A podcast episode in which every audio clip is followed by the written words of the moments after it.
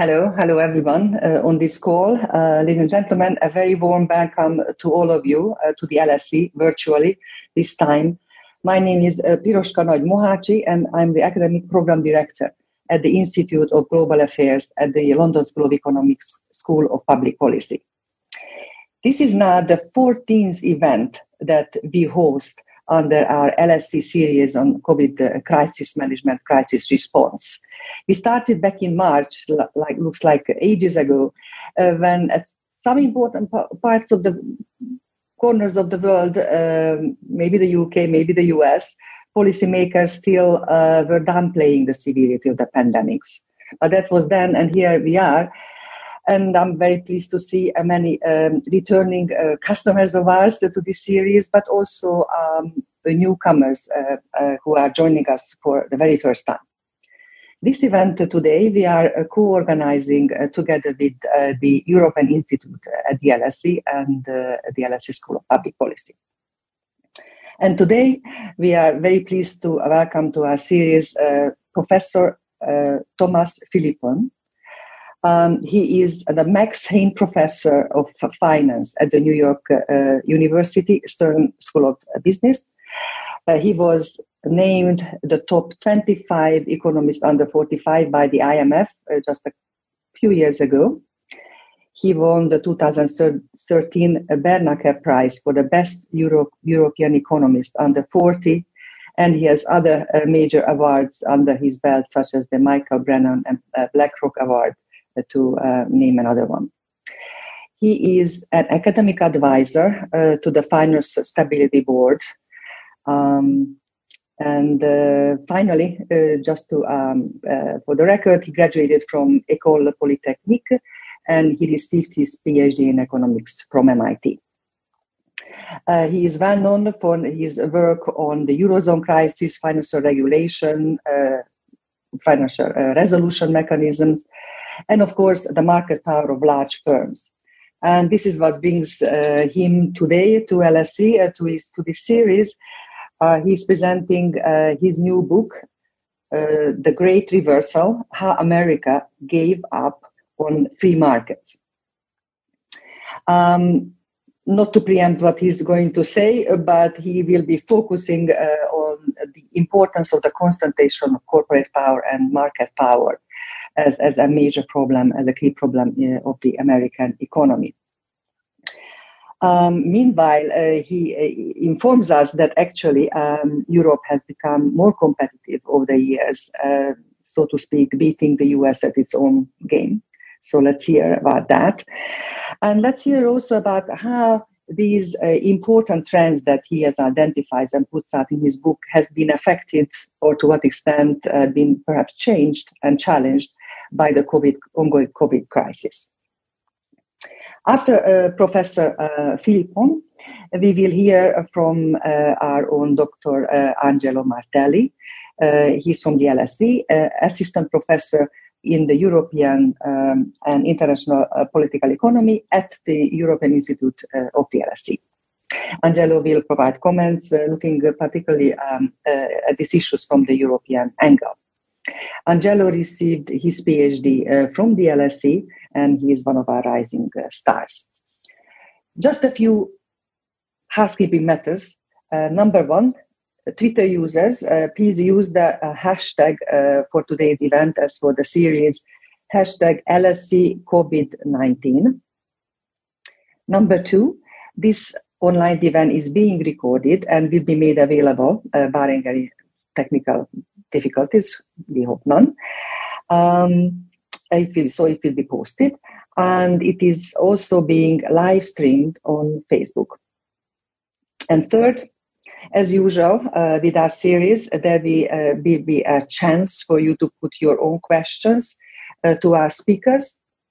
To submit your questions, please use the Q&A feature at the bottom of your screen, although in my screen actually is the top, so please just find it and, and, and put your question. This will this will be, be compiled uh, very, by a very capable uh, team of uh, Caro and Jerry and submitted to, to me, and I will um, transmit them to our speakers. Please let us know your, you know your name and affiliation Uh, we are very eager to hear uh, from our alumni and from our students, uh, including incoming students, and of course our, our usual um, uh, uh, viewers. Uh, but enough of the housekeeping matters. we are all excited, and I'm delighted to hand it over to Professor Philippon.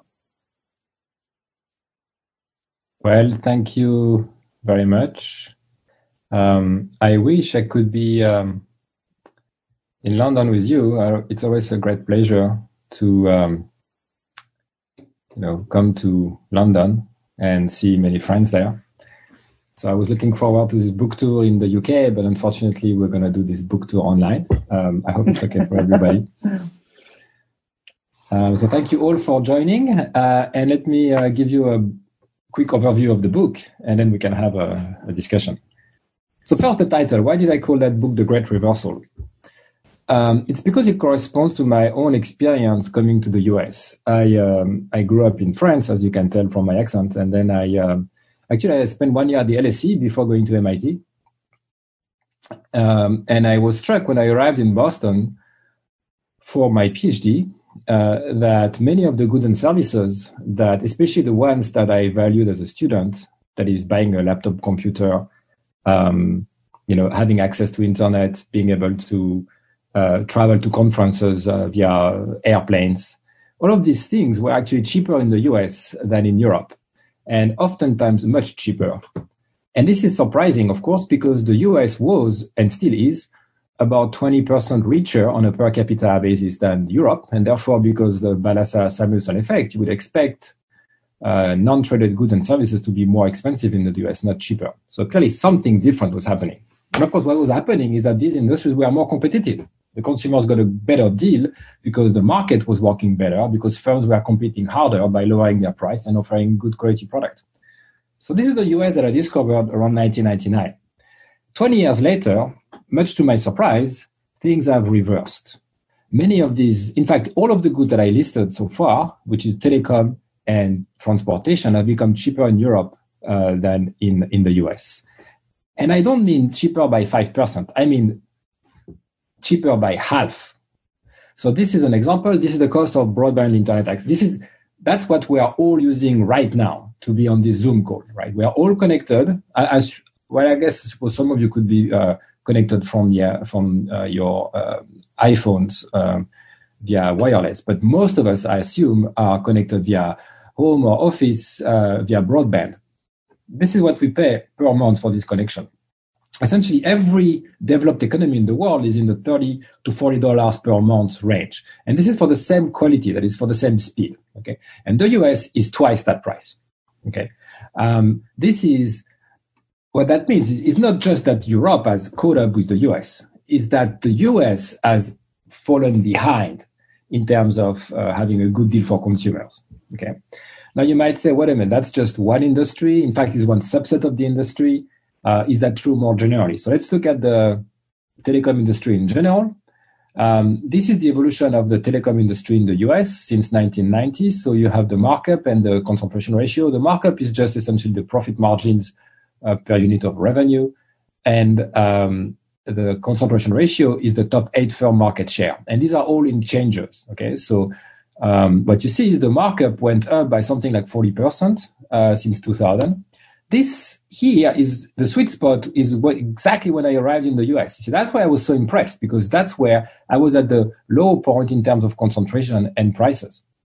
Um, since then, it's been drifting in the wrong direction with more concentration and higher prices and higher margins. And these changes are very large. Okay, the CR8 moved by 40 points. Okay, so that's a very large change. Um, now, this very large change is a little bit specific to that industry. If you look at the entire uh, corporate sector in the US, like this, uh, you see the same broad pattern, but of course the magnitudes are somewhat smaller. So this is the profit margin divided by uh, value added or GDP uh, for the uh, non-financial uh, corporates. very happy to talk about finance in the Q&A, but for much of the talk, I'm not going to spend too much time on finance because the you know accounting issues are a bit different there so i don't want to mix up finance and non-finance firms so for now let's just focus on the the real economy um, so as you can see the profit margin of businesses tended to fluctuate around 7% for uh, much of the post-war period. Um, it, of course, it moves around because typically when there's a recession, profits drop. So you can see the recession of 1980, 1990, the, the internet bubble collapse. Um, every time there is a big recession, uh, profits fall, typically more than GDP, and therefore the margin falls. But it was fluctuating around some average of 7%. Today, it's still fluctuating. This is the, this drop here is the drop during the Great Recession. Of course, we're going to have another one here in the COVID crisis. Um, but the fluctuation happened ar- around a higher mean of around 10%. So what we saw in telecom is not that surprising. In terms of concentration, um, you can try to replicate the same kind of computation. So CR8 uh, for the entire private sector. It gets tricky because we don't always have the correct level of granularity to look at all the market. So this is a bit too aggregated. Um, but you can see the broad patterns are very similar, which is somewhere in the late 90s, early 2000, concentration starts to go up in uh, many industries, and it's particularly strong in the non-manufacturing sector. I think I think it's really mostly an issue of non-manufacturing. In manufacturing, uh, not only the increase is relatively smaller because it started from a higher baseline, so in relative terms it's increased less, but also it's also driven by global trade. Um, to give you a sense of the magnitude, so here the CR8 went up by what eight points for the non-manufacturing, starting from a baseline of around 20%. So say you move from 20 to 28. Uh, on average for for the uh, corporate sector as a whole, the increase is about 25%. So that means if you had, say, uh, four main firms in a market competing before, now you're down to three on average. Okay, to give you a sense of the market. So it's not that every firm has disappeared, but it's that there is meaningful concentration.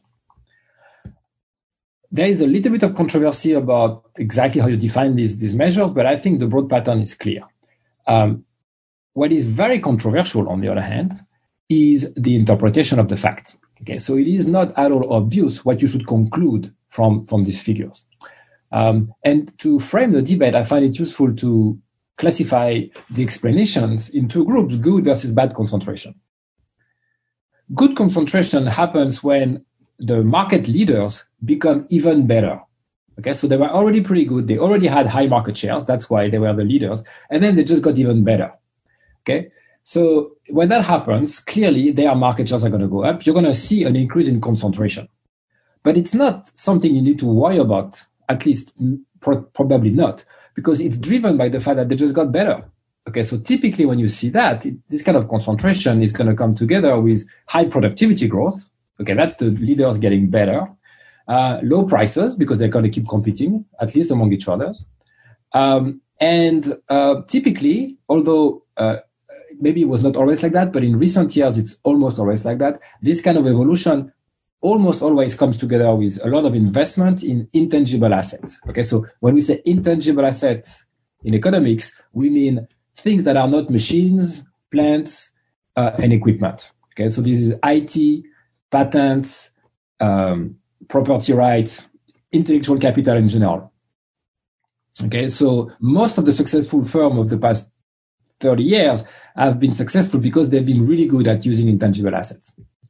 So you see then this cluster of high productivity, low prices, lots of intangible investment, and it sometimes you could even argue, oftentimes come together with higher concentration.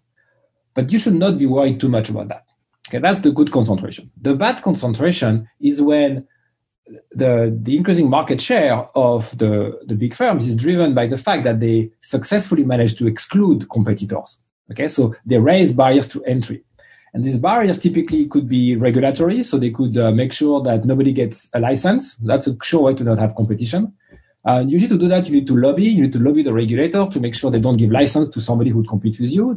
So that's one type of barrier to entry. Um, the other extreme, if you don't like the new up and coming uh, competitor, just buy it. You know, just buy it, make an acquisition, and then be done with it. Okay. So, and then everything in between. Okay, very aggressive sales tactic, aggressive um, behavior to, to, to just kill the, the entrance before they can enter. All of that happens. Uh, these would be barriers to entry and then you would see high concentration, but you wouldn't see the good side of it. You wouldn't see the high price, the you wouldn't see the low price and the high productivity. In fact, typically you would see higher prices and lower productivity growth. Okay. Um, Now, if you think about the US today, it's pretty clear that sectors such as retail and wholesale trade fit very well the good concentration story. And then sectors like telecom, airlines, and healthcare fit very well the bad concentration story. Um, so the question is more, okay, on average, for everything in the middle, is it more grayish to the black side or grayish to the white side? Is it, you know, more good or bad concentration? It's going to be a mix of the two. The only interesting question is to tease out on average which one is more important. Once we understand that, we can talk about technology and policy as explanation for what's going on. Okay, so just to frame the debate, let's start with one example of good concentration. That's the expansion of Walmart since the 1980s. So uh, the market share of Walmart is uh, on the right axis from zero to 60%. It's not a typo, it's 60%. Um, that is, you know, one company has 60% of the market. The market here is the market for big box retailers. Okay. Um, and notice that that does not include online retailers, which is going to be important. Um, so this is the traditional supermarkets, okay, or hypermarkets. Um, now, this is the expansion of Walmart. So I think I definitely I have never seen something like that. It's just amazing. You go from zero to 60% of the market. You have 1 million employees. But notice that uh, the profit margin of Walmart in green, if anything, you would argue, is slightly going down over this period, or it's definitely not going up. Okay. What that means is that all the productivity gains that Walmart uh, successfully achieved um, in the uh, 1980s and 90s were passed on one for one as lower prices to consumers. Okay, that's why their profit margin was stable. Okay, so um, the way Walmart achieved this dominance was by doing a lot of IT investment. Okay, so just-in-time inventory management, a lot of in, of software, a lot of uh, high-tech tech, um, manage uh, high-tech systems to manage their inventories and the inventories of their suppliers. That gave them a comparative advantage. They started to expand by cutting prices. Okay, so um, this is what we call good concentration. And just to be clear, good concentration, very competitive, cutthroat capitalism, if you want. It doesn't mean it's not controversial. Typically, it is controversial. In fact, it should be. So you can argue about labor practices in Walmart. You can argue about the fact that maybe they put too many small stores out of business and maybe that's bad for the communities. That's all perfectly fair. That's there's an interesting debate to be had. But at some basic level, at the very least, we can say they innovate, they grow, and consumers get a good deal. Okay, so when I see that, I call that good concentration. Um, the other thing that's fascinating about that example is that what happens at the end start to plateau. And what's interesting is around 2005, so mid 2000, Walmart has this massive dominance position and people start to worry about it and say, well, maybe we need to do something. We need to curtail their growth. Uh, and we do. For instance, uh, we deny a banking license, which is crazy. Walmart should have got a banking license. The, the reason they didn't get it is because the banks lobbied against it and because it was already too big and too scary. Okay. Um, but the great thing about capitalism is in theory the market should be solving that problem. Because if you think they become too big and too successful then somebody is going to notice and start competing with them. And oftentimes uh, we don't see it coming because it's coming from somewhere we didn't forecast. In that particular case it did not come from within the industry.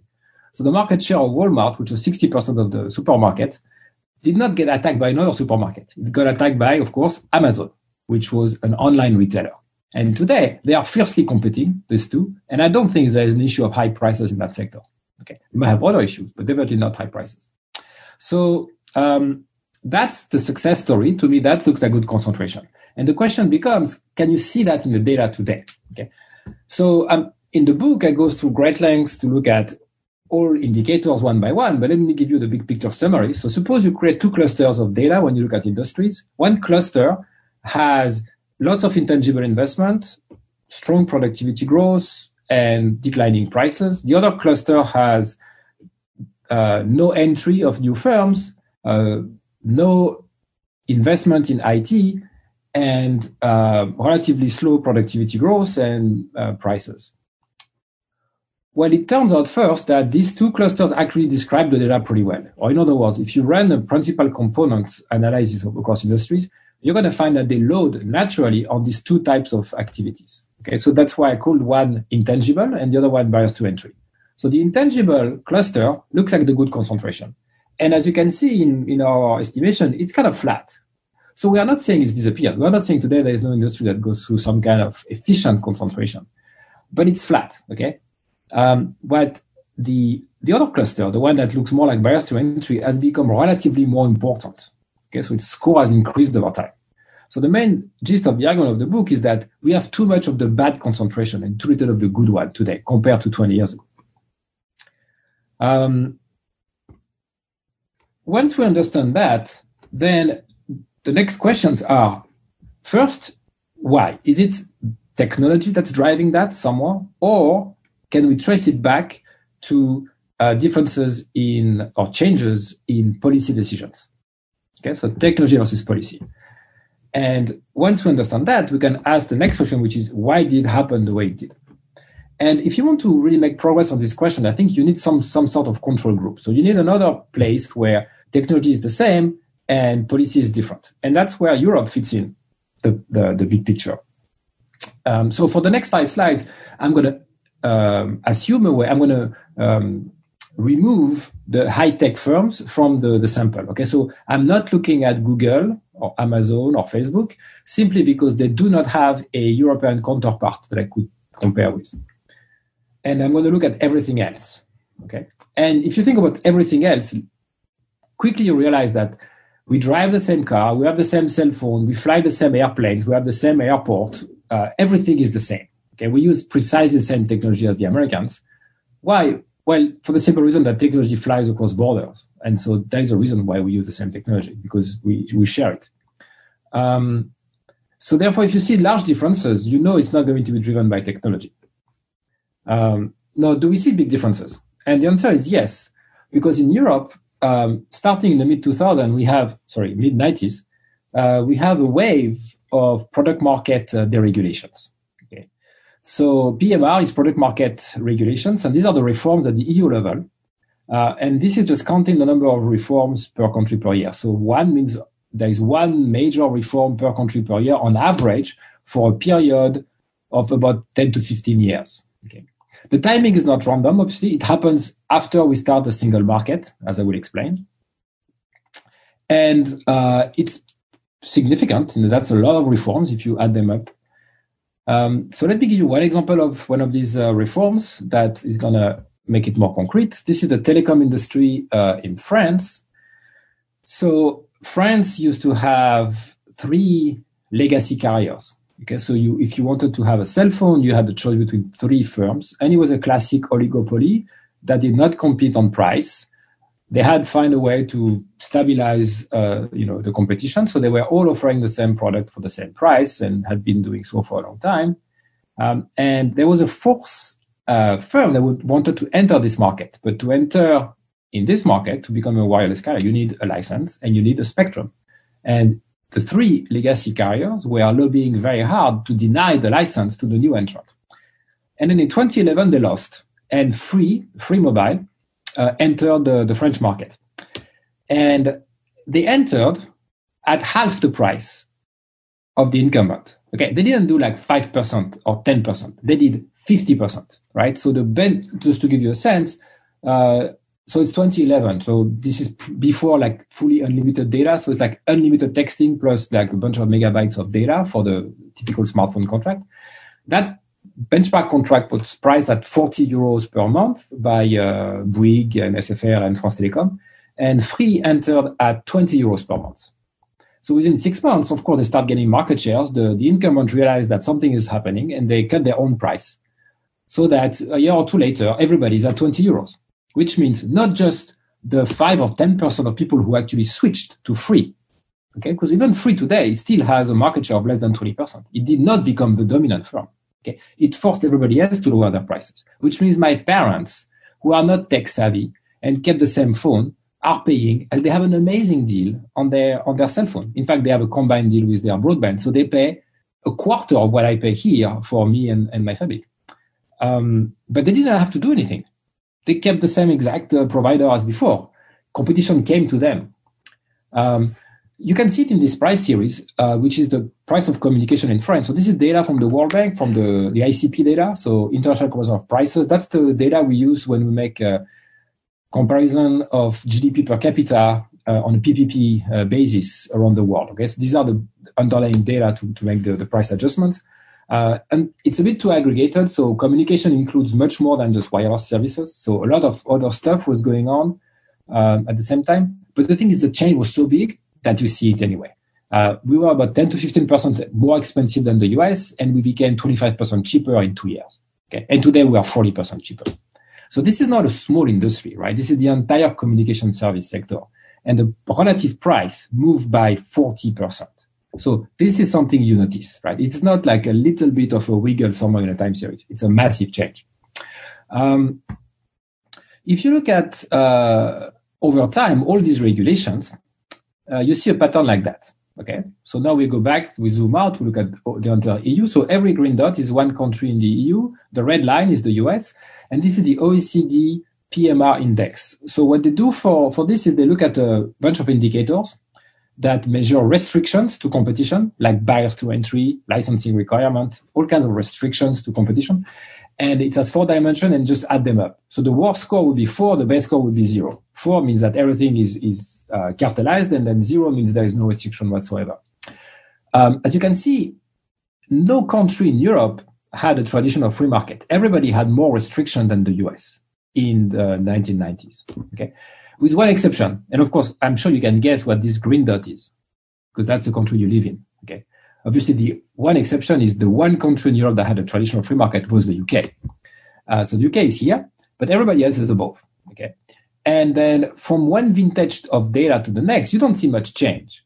Okay, which is why people kept in the back of their mind the idea that well, the US is the place where markets are competitive, and Europe is the place, this backward place where markets are not competitive.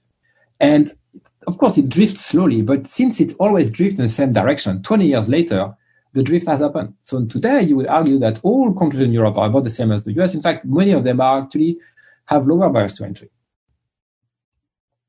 Um, you can see it in prices, uh, and one way to look at it is the price relative to unit labor cost. So that's another way of approximating uh, something like a markup. Um, and uh, this is the price minus unit labor cost in the US in red versus uh, EU10. EU10 because I only have 10 countries big enough to have correct measures. Um, essentially, there is no trend in Europe. Um, it's kind of flat. This decrease here is mostly the EU crisis. I think it's back up to something flat now. Uh, but in the US, there is a clear trend upward. Okay. And this is for, again for like the same industry. So this is industry by industry comparison, then you take the average of that. Okay. So it's not driven by changes in technology or industry composition or whatever.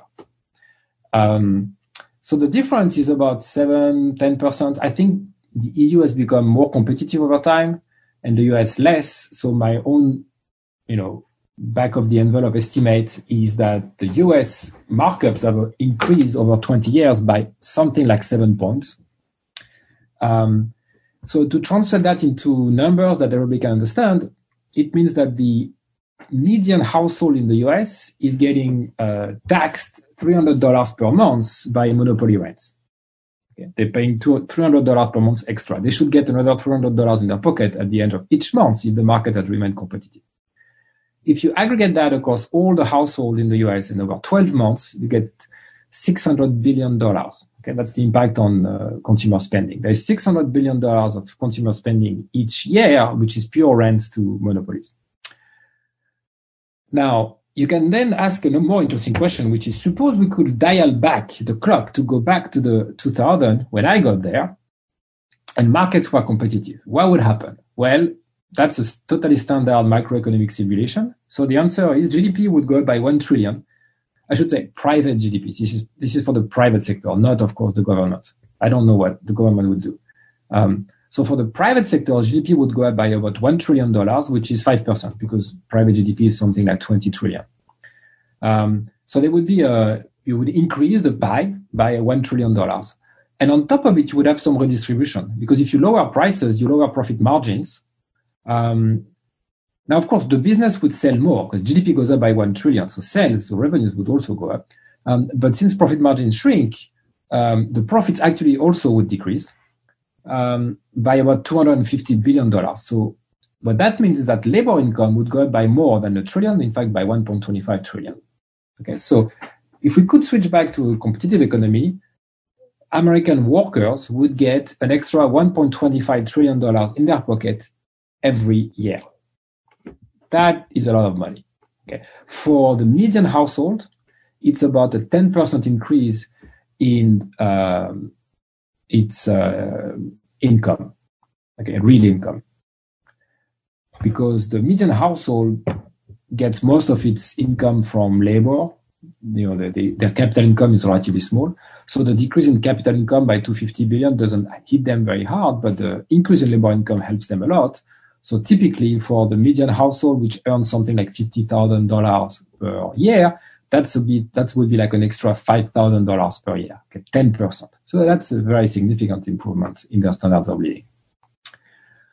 Okay, so then if it's so good, if competition is so great, what happened? Why is it that it disappeared? Or disappeared is too strong. Why is that it decreased? Um, and what can be done? So there, I want to be completely honest with you. I think I have a complete story for what happened in Europe. I think I'm pretty confident that uh, I know what happened in Europe. I don't have the same level of confidence in what happened in the US. Um, it's a more it's more complicated. So let me tell you the European story, and then we can brainstorm about the American one. The European story is the kind of thing that we like as economists because it sounds like a paradox, but when you write down the model, the equation comes out perfectly. So the, the paradox is that is the following. As we saw earlier, there is no country in Europe that has a tradition of free market except for the UK. So you put 20 countries like that, like Italy, France, Germany, around the table, and none of them has a tradition of free market. None of them has a tradition of, uh, you know, of strong and independent regulators maximizing consumer welfare. That, that's not their tradition. And you put 20 of them around the table, and voila, instead of doing the same thing, they do something completely different. At the EU level, they build up an architecture which is super pro competition, completely focused on consumer welfare, with the most independent regulators in the world. How is that possible? Why did they decide together to do the opposite of what they were doing at home for like a century? So that's the paradox. But of course, what's great is if you actually write the game, that's the new Nash equilibrium. It's because the same politicians that like to have industrial policy and their national champions at home understand that if they play that game at the EU level, everybody will be trying to influence the regulators. And sometimes you're going to lose. Sometimes the other countries are going to capture the regulator and do something which is not good for you. So then, if you understand that game, you realize that your best strategy is to commit to have a fully independent regulator. You lose the chance to influence the regulator, but you gain security that nobody else is going to use the regulator against you. Okay. This is why we have such strong and independent institutions at the EU level, even though this was not the tradition at the national level. Um, and the timing is also very clear. It should happen exactly after we decide to have a single market. If we don't have a single market, none of that matters. If we have a single market with free trade, completely free trade and free mobility inside the, the EU, then we need that. Okay. I think that explains Europe. The rest is just then slowly, once you set up the institutions, they have an influence and you can keep track of that influence slowly over time. That does not explain what happened in the US because in the US there is not a change like that. You don't have like a single market. They they had a single market before and they still have it today. Uh, there is no obvious change in the data. All I can point out in the US is some proximate causes that are themselves endogenous, and I don't exactly know what changed uh, precisely. Um, what I do know for sure is you cannot think of what's going in the US without thinking about lobbying. That I know for sure. But why lobbying started to increase, that I do not know. Okay, so this is lobbying expenditures in the US and the EU.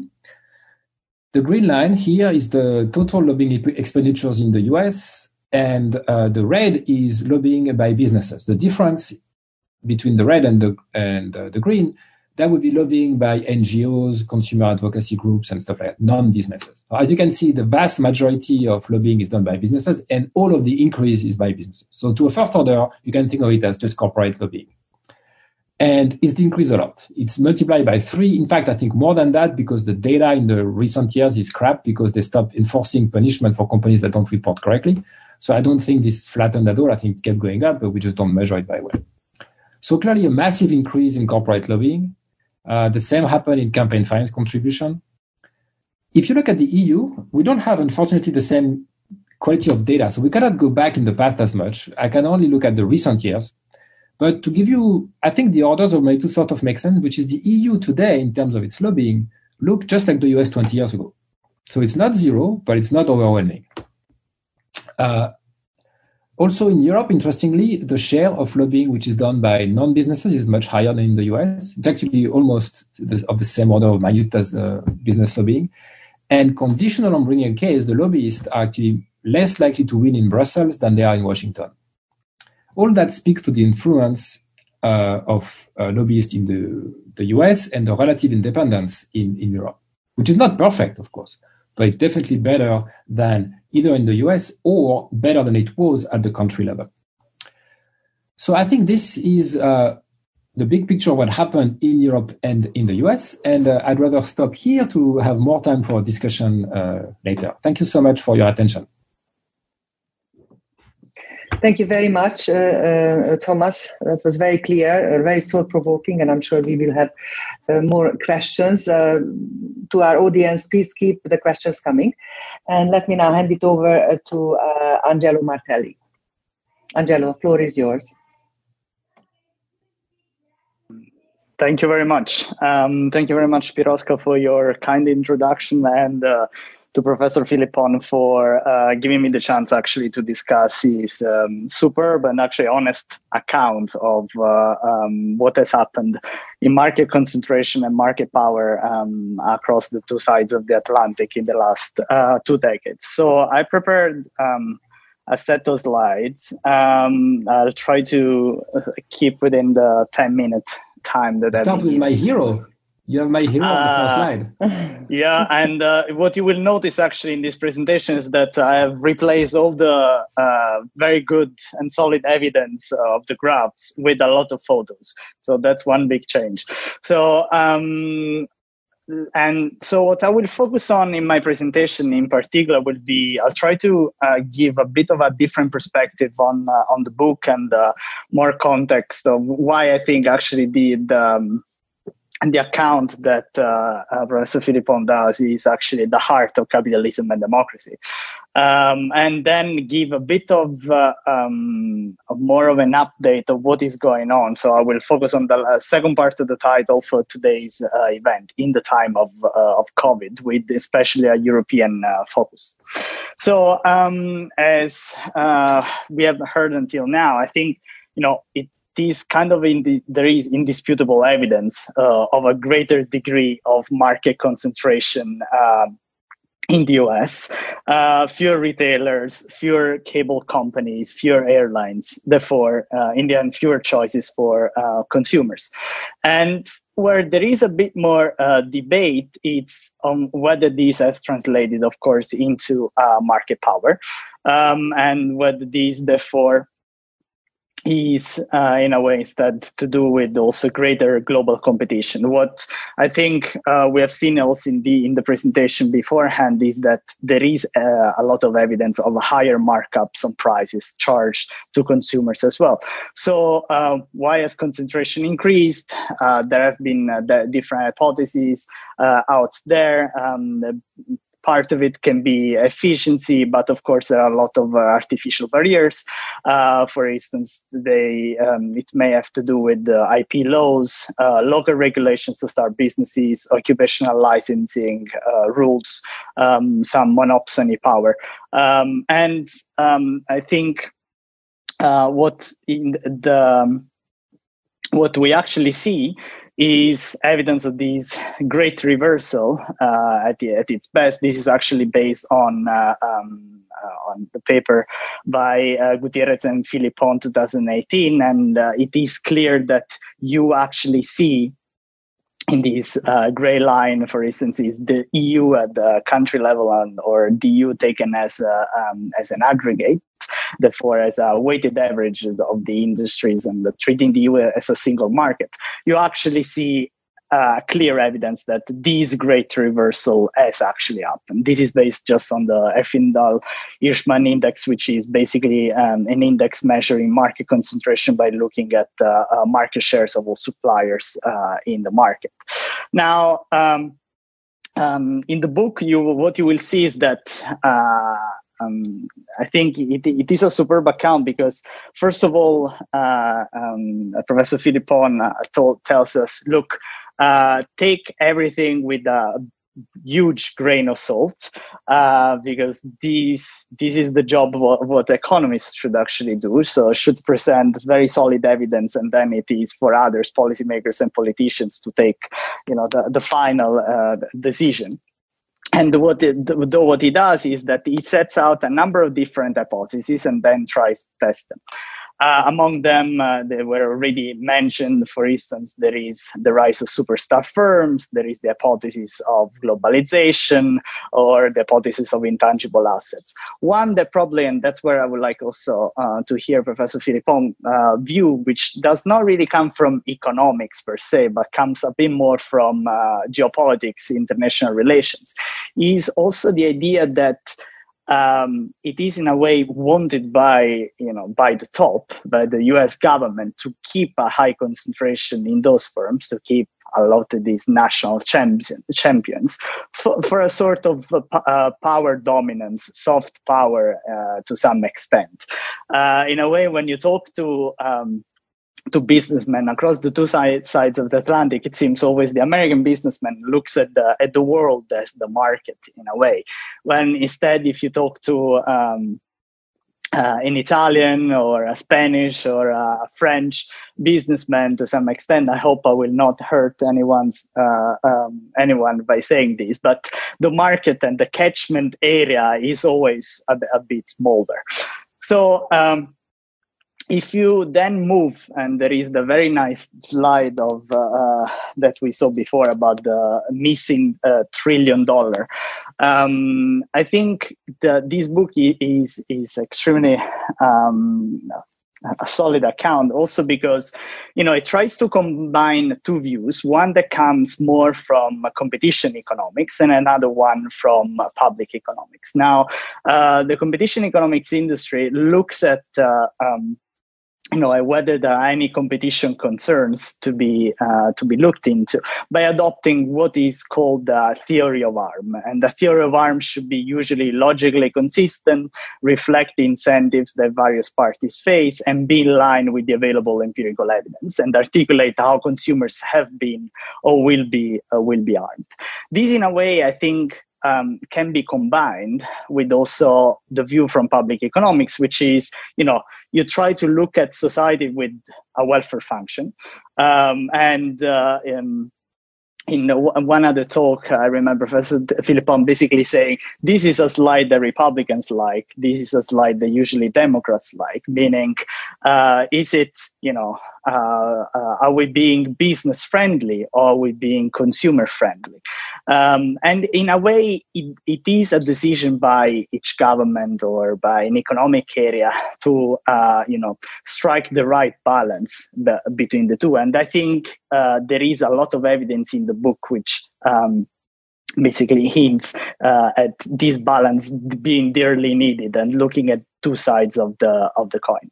Now um, i think one clear winner from the book and um, from this account is for sure uh, the single market uh, and the independence of european authorities that uh, as you probably a lot of you uh, know in, in the audience, this is coming a bit under threat uh, in the last days with the decision of uh, a top um, a federal court in uh, in Germany. Uh, of course, it doesn't have to do with the um, with the single market per se, but it might have repercussions moving forward on the uh, the institutional um, equilibrium that we see we will see onwards. So as um, uh, the great reversal uh, tries to show, uh, we we can clearly see and pushing competitiveness since the um, the single market was established, in particular since 1993. And uh, um, um, it is interesting to look at uh, you know the DG competition and uh, Margaret Vestager uh, in uh, um, currently the the commissioner uh, for that DG actually being at the at the heart of the decision making and the heart of a Nash equilibrium, as uh, Professor Philippon uh, clearly explains, something that uh, a lot of uh, domestic you know audiences um, some a lot of governments didn't want to do for with their domestic audiences, therefore take very tough decisions about breakups of monopolies. We have managed actually to do at the at the European level, and uh, this has been only possible because DG competition has had a lot of uh, um, a lot of independence in the past uh, two decades, and um, there is, there has been a lot of uh, willingness from the top to actually, you know, uh, not favor any country in uh, in particular in these um, uh, in these last two decades. Now, this brings me to what is happening nowadays. Um, many of you, and I'm here showing uh, excerpts from the interview that a fellow uh, can, the fellow countryman of uh, Thomas Philippon, Macron, uh, is actually given to Financial Times in mid-April. Um, and it's interesting because it, in a way, goes back to what I was mentioning before about the social welfare function that we would like to adopt. And also, it has a lot to do with the with the competition economics that uh, we will be facing um, in in the next years. So first of all, of course, Macron describes. Um, the EU as a political project. Uh, the human factor is a priority, and there are notions of solidarities that come into play. The economy follows on from that. And let's not forget that economics is a moral science. Here, he wanted, in a way, to bring in the um, um, the Germans on board with their concept of philosophy also has moral philosophy, um, economics as a moral philosophy. Um, and then he, he goes on to say, you cannot have a single market where some are sacrificed. Yeah, it is no longer possible to have a financing that is non-mutualized for the spending. We are undertaking the battle against COVID-19 and that we will have for the economic recovery. But lastly, he says, and I think like very few observers have actually highlighted this. He says, we are going to nationalize the wages and the financial accounts of almost all our businesses, Mr. Macron said. That's what we are doing. All our economies, including the most economically liberal, are doing that. It's against all the dogmas, but that's the way it is. And um, I think this is extremely interesting evidence to also open up then a bit the discussion of what is happening in Europe uh, nowadays. Fortunately, um, you know, DG competition is um, uh, supervising this whole process of uh, state aid um, in and uh, uh, the responses that have been taken at country level. I know this looks like a lot, and these are the 105 national measures that were actually adopted under this temporary framework put forward by uh, the European Commission. Now um, most of these measures, uh, what we can see, are in um, in terms of loans and state guarantees. Uh, since this week, actually, there has been an amendment to this framework, which looks to actually um, allow some measures of cap- recapitalization and subordinated debt measures. And this is where we have to be um, a bit careful because then it's when the framework is not going to be that temporary anymore. Um, and we have to be careful of you know of if there is a good exit strategy in place by the governments. Otherwise we are in front of a looming wave of new uh, nationalization. And uh, uh, let me give this example uh, of I can't provide, you know, solid evidence of what is happening nowadays. So this is very speculative and based on my uh, humble observation of what we have seen in the past weeks. Um, first of all, um, based on what uh, has happened at the uh, EU level, um, of course, we have retrenched a bit into our national domestic uh, arenas. And uh, um, in the, for instance, in the airline industry, we have seen, for instance, uh, France backing up uh, Air France, um, Germany Lufthansa, Italy Alitalia, and so on. Uh, and this has, of course, created um, major problems uh, for other carriers that don't have so much a state backing, uh, um, a strong state backing. And uh, therefore, Ryanair has recently been filing uh, a massive amount of complaints um, in, because it is saying, you know, I was uh, an efficient player in the market, and uh, all these um, these measures are actually going in the opposite direction. So um, let's actually try to keep a level playing field here this is one that you know we should raise a bit eyebrows of because it is happening also in other industries the second point is about supply chains um, um, all of you are probably aware of the breaks in supply chains that have happened on medical supply. So I wanted to provide some kind of different evidence. And uh, um, I also live in London, uh, uh, and the supermarkets here, at least in the first phase, saw a shortage of uh,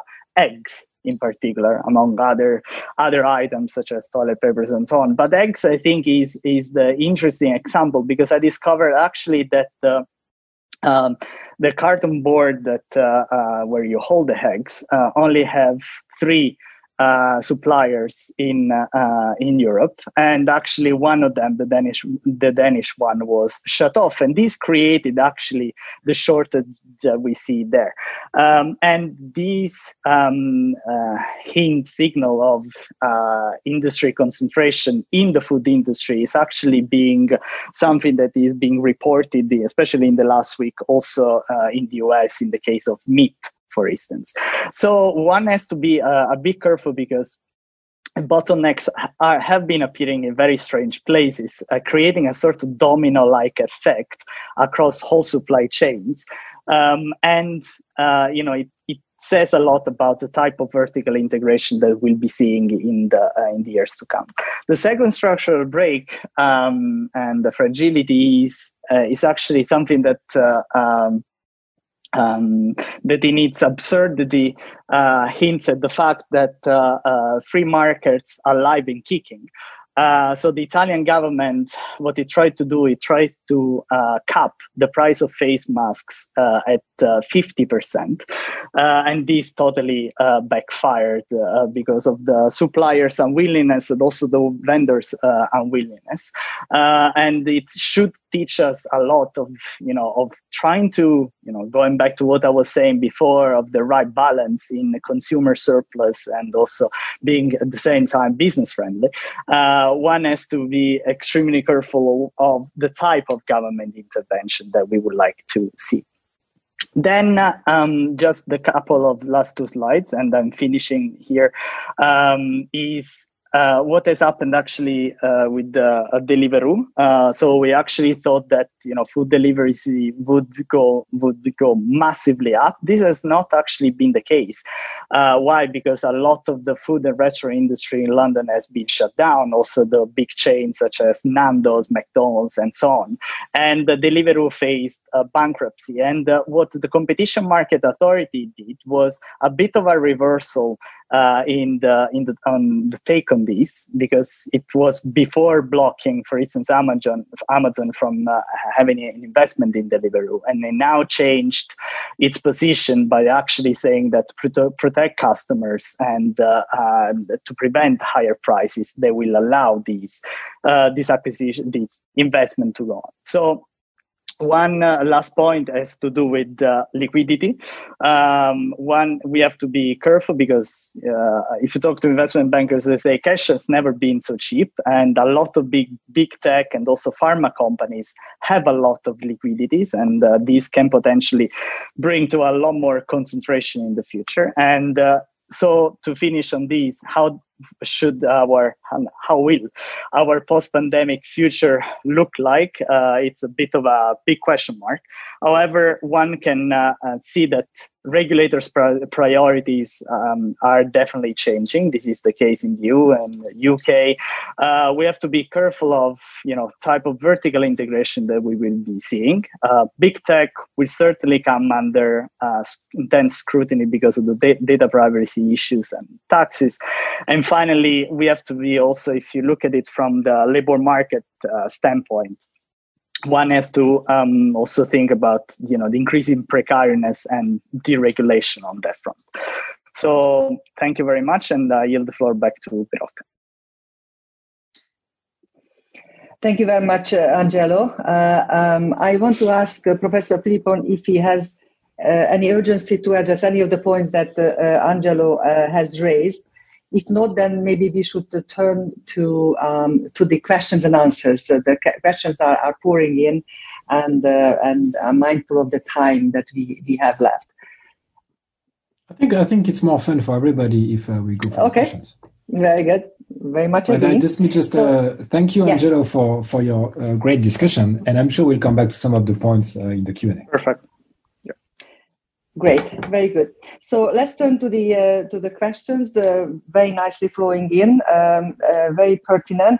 Many um, relate to the question of of the impact of, uh, of, uh, of, of, COVID and, and the rising uh, nationalism.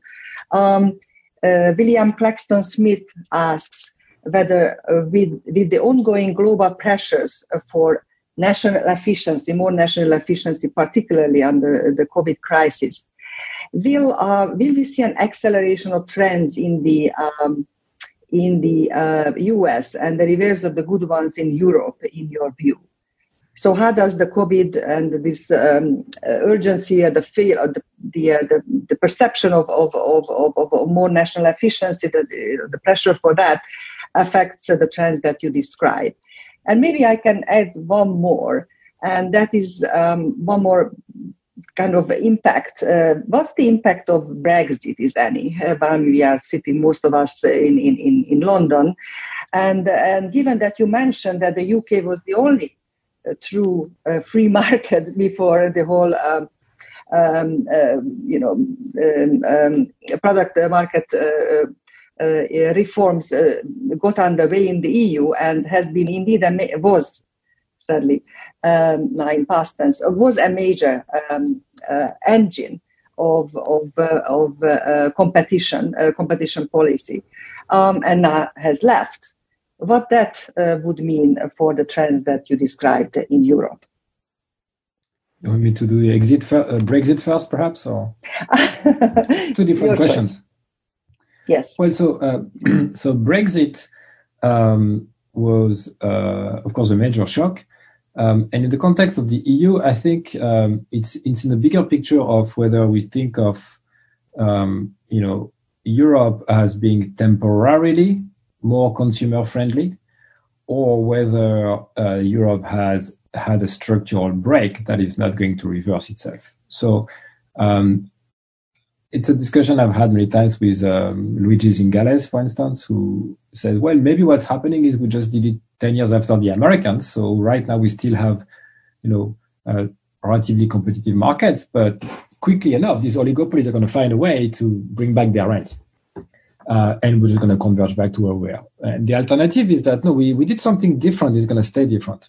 I'm more in the second camp because I think it's uh, the right interpretation of the EU is once you enshrine something in the institutions, it's very hard to change.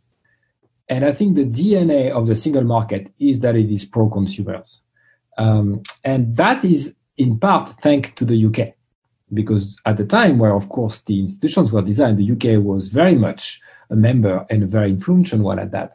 And so the UK has given Europe some of its best ideas in terms of you know free markets. And I don't think they're going to go away because they are now enshrined in the EU institutions. Uh, short of a treaty change, which nobody wants and nobody can achieve anyway, I don't think that's going to change. Um, so I am relatively optimistic in, in that sense. Um, I am worried about one big factor, which is China. And uh, I'll come back to that when we talk about uh, the COVID part. Um, but I, I think otherwise, we, you can make the case that uh, EU students are here to stay like that. I think the same is true for the ECB.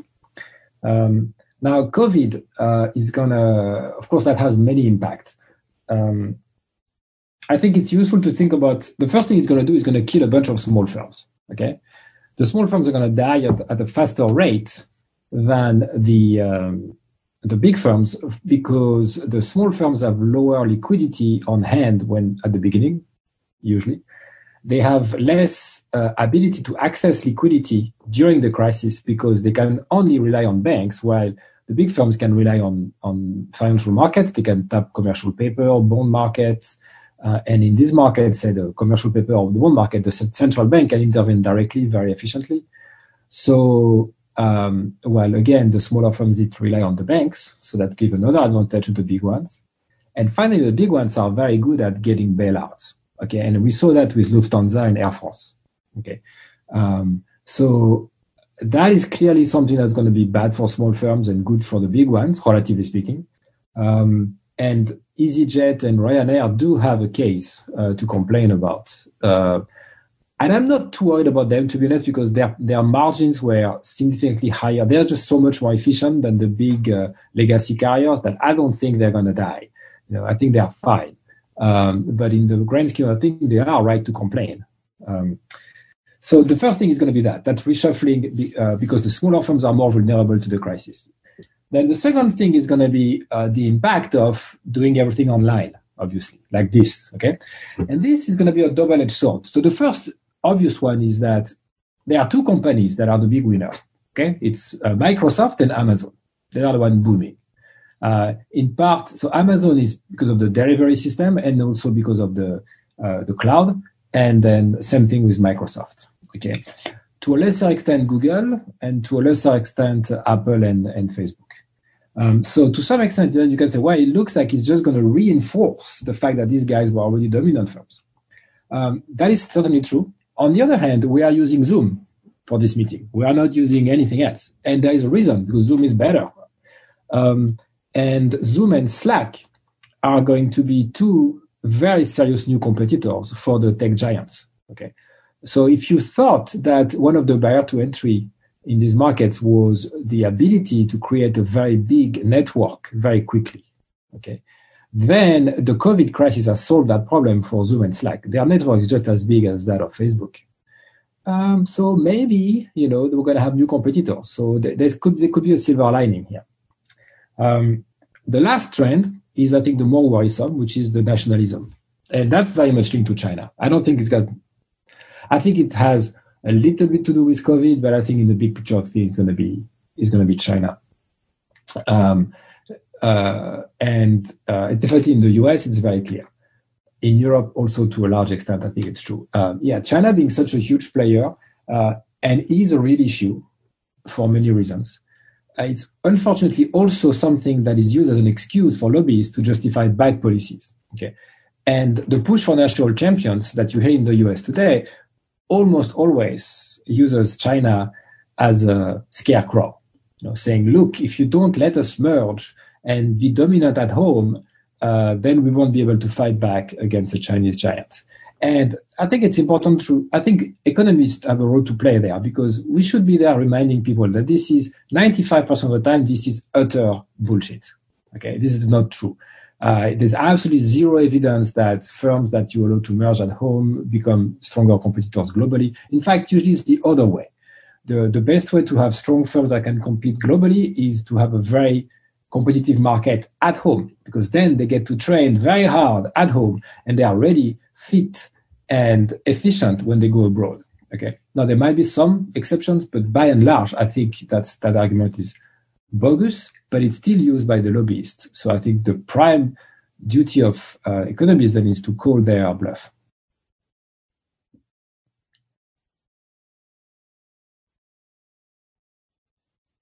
Thank you very much. Um, uh, next question um, is from uh, Jeffrey Thomas.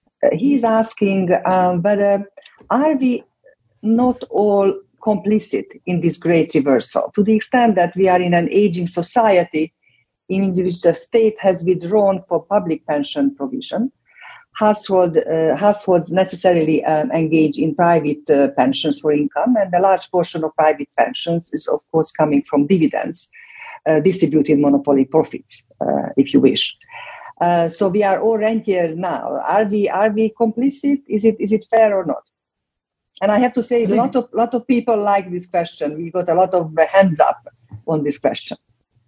I think it's a great question, mm-hmm. um, and um, it's one of these uh, where I wish I had a way of. I think it's a very good point. I wish I had a good way of testing it, uh, but I can tell you that it's definitely possible. So if you think about, first, so let's start with a. Let's do it in two steps. Imagine a world where everybody has the same mix of income a mix of labor income and capital income. Okay. In that world, everybody would agree that competition is good because essentially what they earn is GDP. And so they would agree that the first order of business would be increase the share of the pie, the size of the pie for everybody. The sharing of it doesn't matter so much. And there, everybody would, would be voting for policies that increase competition. Now, imagine a world in which some people get much, and let's make it simple, imagine some people get all of their uh, income from capital income, and some people get all of their income from labor income well, then it becomes ambiguous. And in fact, you saw in my simulations that uh, in the when I simulate the U.S. economy uh, under the competition that prevailed 20 years ago, total capital income goes down actually. So if I'm a retired person earning capital income, mm-hmm. I wouldn't vote for that. Uh, and of course, older people vote more than younger people. That's even more true in the US, where very few people vote. And so it is very possible that the people who vote the most don't really have an incentive to uh, vote for high competition mm-hmm. because the dividend payment that they get more than compensate the high prices that they pay. You know, it's a race. Uh, like you get a big fat dividend from AT&T and, and you get ripped off when you have a cell phone. The question is, you know, how do you compare these two? Well, if you're retired and maybe you don't need like a super fancy cell phone and you have a lot of stocks or dividend, then maybe you prefer AT&T to be a fat monopolist. Uh, and if you vote, then you're going to vote for that. Yes, that's a very good possibility. Mm-hmm. Excellent. Thank you very much. Let's uh, uh, move on. Um, um, a question from Duncan Clark. Um, he's asking about big tech. Uh, you just cursorily mentioned, and uh, yes. let me let me note also you haven't spoken deliberately about the financial sector, even, you, even though you are a great expert on many of the issues there. Um, so um, Duncan asks, uh, COVID really has meant that we, we are now increasingly dependent on, on, on big tech. Um, does it mean that their power will increase? Does it mean that uh, regulatory capture is unavoidable? Um, well, unavoidable, hopefully not. Uh, and whether their power is going to increase or not, I think it, I don't think it's a foregone conclusion. I don't think we should be too pessimistic. I think we mm-hmm. uh, we the, the game is not over, um, and um, so I think let's take think, let's go step by step. So uh, first of all, I think the big tech firms are all very different. Okay, um, mm-hmm. there is a very different analysis of Google and Amazon, for instance. Uh, if you look at Amazon, um, they do have a lot of power. I think they do have too much power. On the other hand, you have to admit that they are so amazingly efficient that there is a reason why they are dominant. The way they could rearrange their supply chain, the way they could prioritize essential items so that people would still get the thing they really need by slowing down everything else, um, it's amazingly impressive. I mean, also, as far as I know, I might be wrong, but as far as I know, I don't think there is any uh, evidence that any of the big store that Amazon runs in the US that has a cluster that has become a cluster of the COVID. At least i have never seen that anywhere in the news, um, which means that they managed to do that without putting their employees at risk in, uh, health wise. Mm-hmm. So you know you gotta give them credit for that. Mm-hmm. There is a reason why we use Amazon. It's because it just works. It just when everything else is so inefficient. Um, so I think that's you know now they do have too much power, so we need to find a solution for that, and that's going to involve a mixture of regulations and stuff like that. I also hope that perhaps some of the medium-sized businesses are going to realize that home delivery is not that complicated, and they could do it as well, but they need to team up. Okay. I've seen mm-hmm. that that happening in France a lot, where uh, you know we love markets, open open air markets in France, and of course they were closed. Um, so the people who used to go there, independent usually, like you know single uh, single person businesses, uh, they started to team up to do home deliveries together. Well, do they could have thought about that ten years ago, to be honest. But at least you know if, they put that infrastructure in place, then they would be in a better place to compete. Um, so I think that's that's clear. Now the, the part which is more worrisome is the part about privacy uh, because it's clear that in the post-COVID world, we're going to have to give up some of the online privacy, and that might be exploited by uh, other networks. So I think that's the part where I would be perhaps a little bit more uh, pessimistic. Mm-hmm. Excellent. Angelo, I want to call on you. Uh, would you like to add um, uh, to some of these questions? Um, yeah, uh, just on the last mm-hmm. one, I think on mm-hmm. big tech, I think a lot will depend on uh, how these are financed. Um, meaning, as um, it is pretty clear, for instance, I, I, give the example of the UK market for food delivery. Uh, there were and there are mainly three players: Deliveroo, Just Eat, and Uber Eats. Uh, and Deliveroo has been has seen its margins being completely squeezed, also by some of the dynamics that uh, uh, Thomas was talking about. Uh, especially because you don't make much margins on, uh, uh, on, on food delivery, and also because it is costly to employ personnel, although the conditions are a bit questionable there. But uh, um, you could you could see definitely that Uber, because of the uh, backing of SoftBank and also just it being in a different scenario, there the financing of it all matters, and that's why I had that slide on you know cash flows and liquidity. Um, or even of these big companies because the capital structure will matter a lot whether they you know whether the liquidity problem will will translate into a, a solvency uh, solvency issue. The other problem i think uh, it's also you know uh, and we are having major issues in uh, uh, in the eu but i think in the world as a whole with how do we tax uh, these uh, how do we tax big tech? And uh, unless we actually agree on you know some global competition uh, standards also on, on, taxation then we will this will be one of the major issues moving forward because it's also linked to the to the financing part i think. Excellent. Thank you angelo. Um, the questions keep uh, coming in. Um, uh, let me ask one which um, asks the question of the role of, um, of quantitative easing monetary policy. Alison Payne is asking um, whether the um, very low interest rates that we have been seeing and which are expected to continue have contributed to the possibility of higher profit margins and thus higher concentration. Professor Philippon. Yeah, in mm-hmm. theory it's possible. Uh, mm-hmm. In theory it's possible. I, am I, it's hard for me to imagine that this is uh, quantitatively uh, very very large, but it's in theory it's possible. I think one way to think about it is, um, you know, bank versus non-bank. If you um, if you can tap the bond market directly without going through a bank, then very low interest rates and QE really help you out. Okay. Um, so I think that gives a boost to, to this because if you go to the banking system, they still need to pay the intermediation margin of the banks. You, know, you can't squeeze that; they have to make a living as well. And so even if they lower the borrowing cost, they will never lower it as much as you could get by tapping directly the, the bond market. So when rates are very low, it is true that relatively speaking, it helps more the firms that can tap the bond market and that gives them an incentive to uh, issue more debt. Now, whether they use it to invest and take away the market share of the smaller ones or to pay dividends, that's another question. Uh, but in theory, it's possible, yeah. Mm-hmm. Okay, excellent.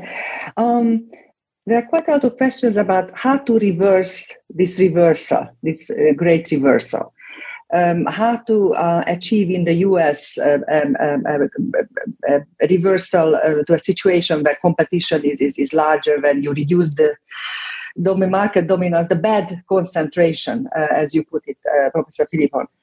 Um, can you give us a view of how you see this this playing out? What would work really in the US? Would it Washington who would start these reforms? Would it be somewhere else? Is it is it new business? Uh, what is your view? Well, I think at this point, Washington is so dysfunctional that there's nothing to expect from Washington. Uh, you could hope that they don't screw it up, but that that's the best you can hope for.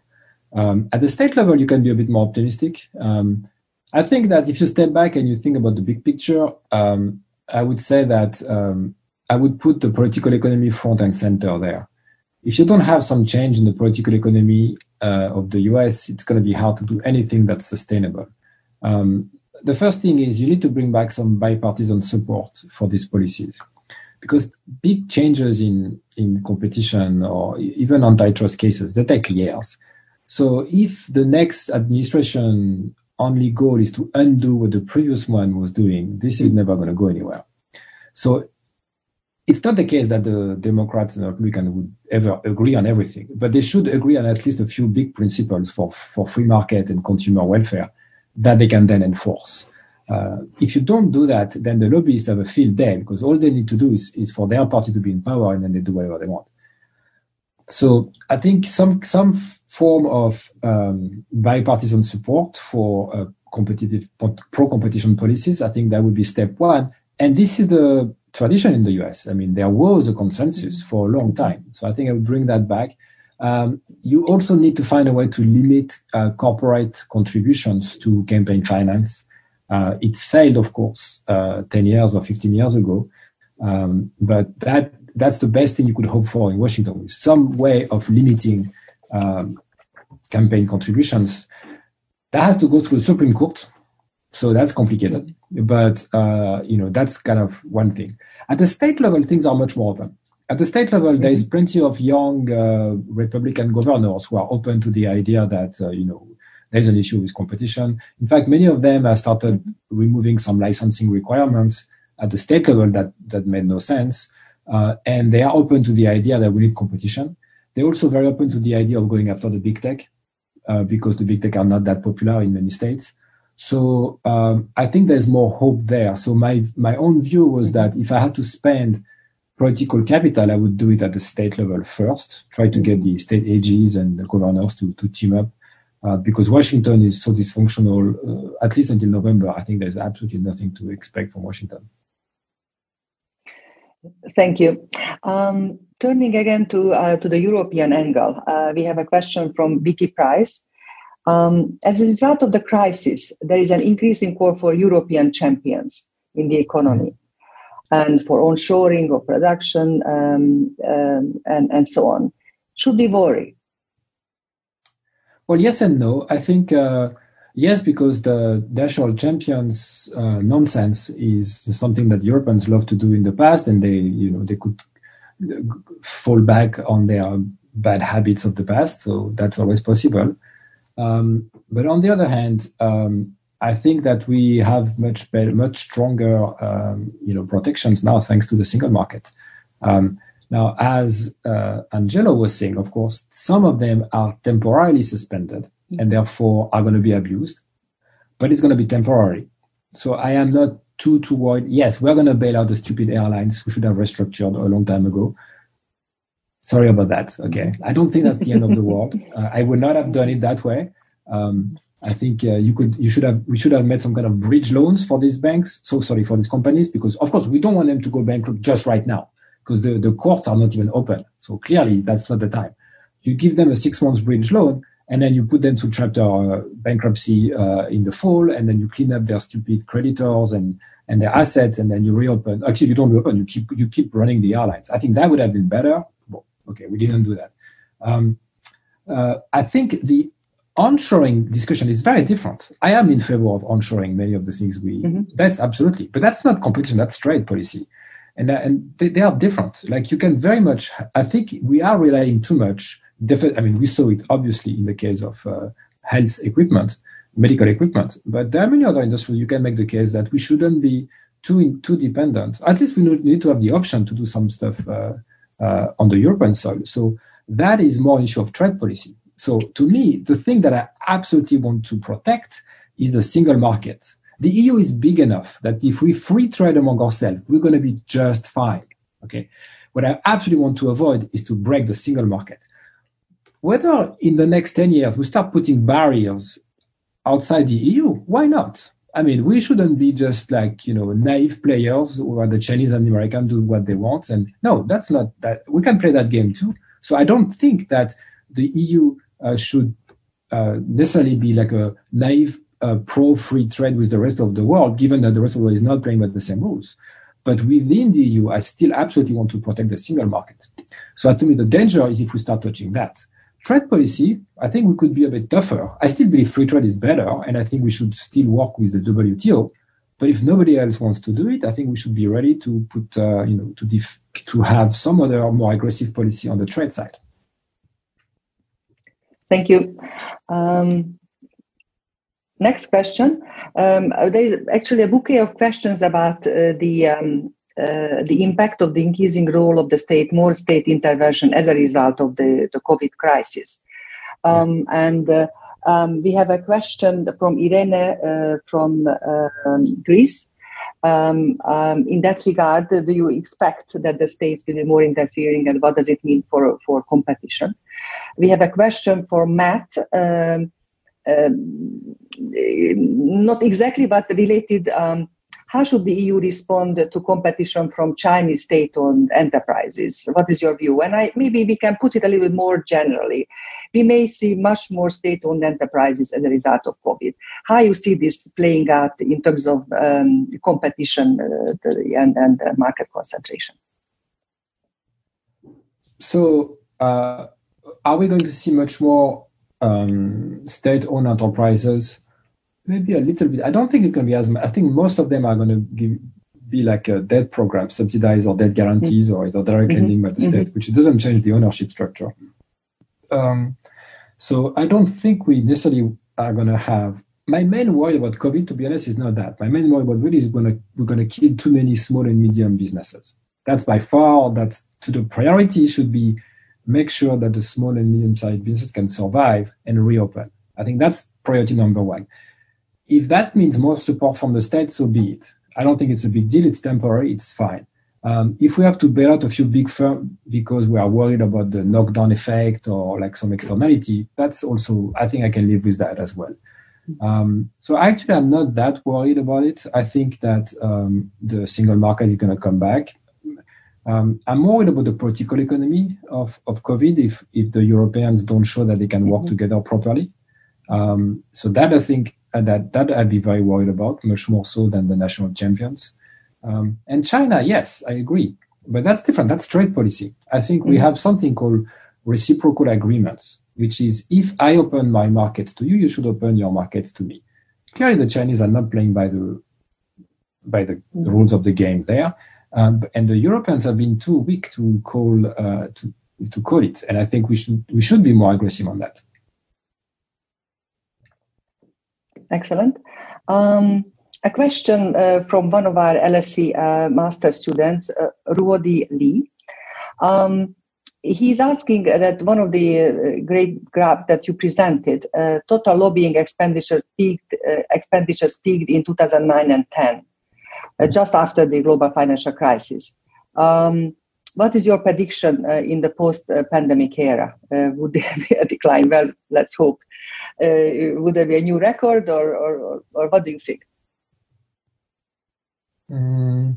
Lobbying more, more lobbying, less lobbying. I don't uh, think I, I, the peak is in part a fluke of the fact that the data reporting mm. has become weaker after 2010. Okay. Mm. Um, I think there was a there was a very big increase in in banking lobbying uh, post 09, obviously because uh, of all the banking regulations happening. Um, in recent years, the big increase in lobbying has been by the big tech. Okay, um, so that's going to continue. In the US, um, in Europe, um, I'm not sure that it's going to change that much. Um, I mean, the airlines don't they they, look, they don't need to lobby the same way because they have the, it's called Air France. Okay, the name is in the title, so the way they lobby is saying, "Do you want Air France to go down?" Lufthansa is the same, right? So it's not the same. I don't think it's going to go through the same channel.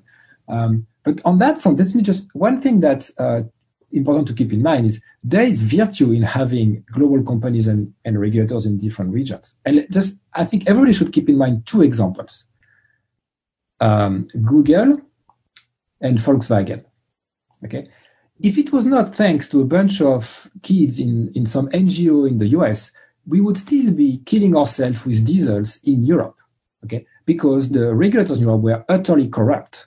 Okay, it was pure corruption, 100% corruption by the car industry to prevent the release of the data that diesel was bad. Okay, and they were cheating like crazy on all the tests. This was found out first by some NGO and then by the California regulator. Thanks to them, we're going to save lives in Europe. Okay, that's that's what happened. Um, on the other hand, think about Google. Google lobbied so hard in Washington that nobody tried to do anything against them. The only people who tried to do something against them were in Brussels because they were not corrupt to the same extent because Google didn't have the same influence there. And now the Americans if and when they decide to do something with respect to big tech, can learn from uh, European experience. The same thing with data protection. Okay, when we did the data protection uh, initiative in Europe, um, the Americans made, made fun of us. Okay, two years later, they copied it in California. So that's one thing where clearly there's a, there's a great value in having some outside uh, regulators who are not influenced by your own companies, and we both benefit from it. Great. Um, we haven't named the baby uh, in this uh, lecture too much or at all um, inequality.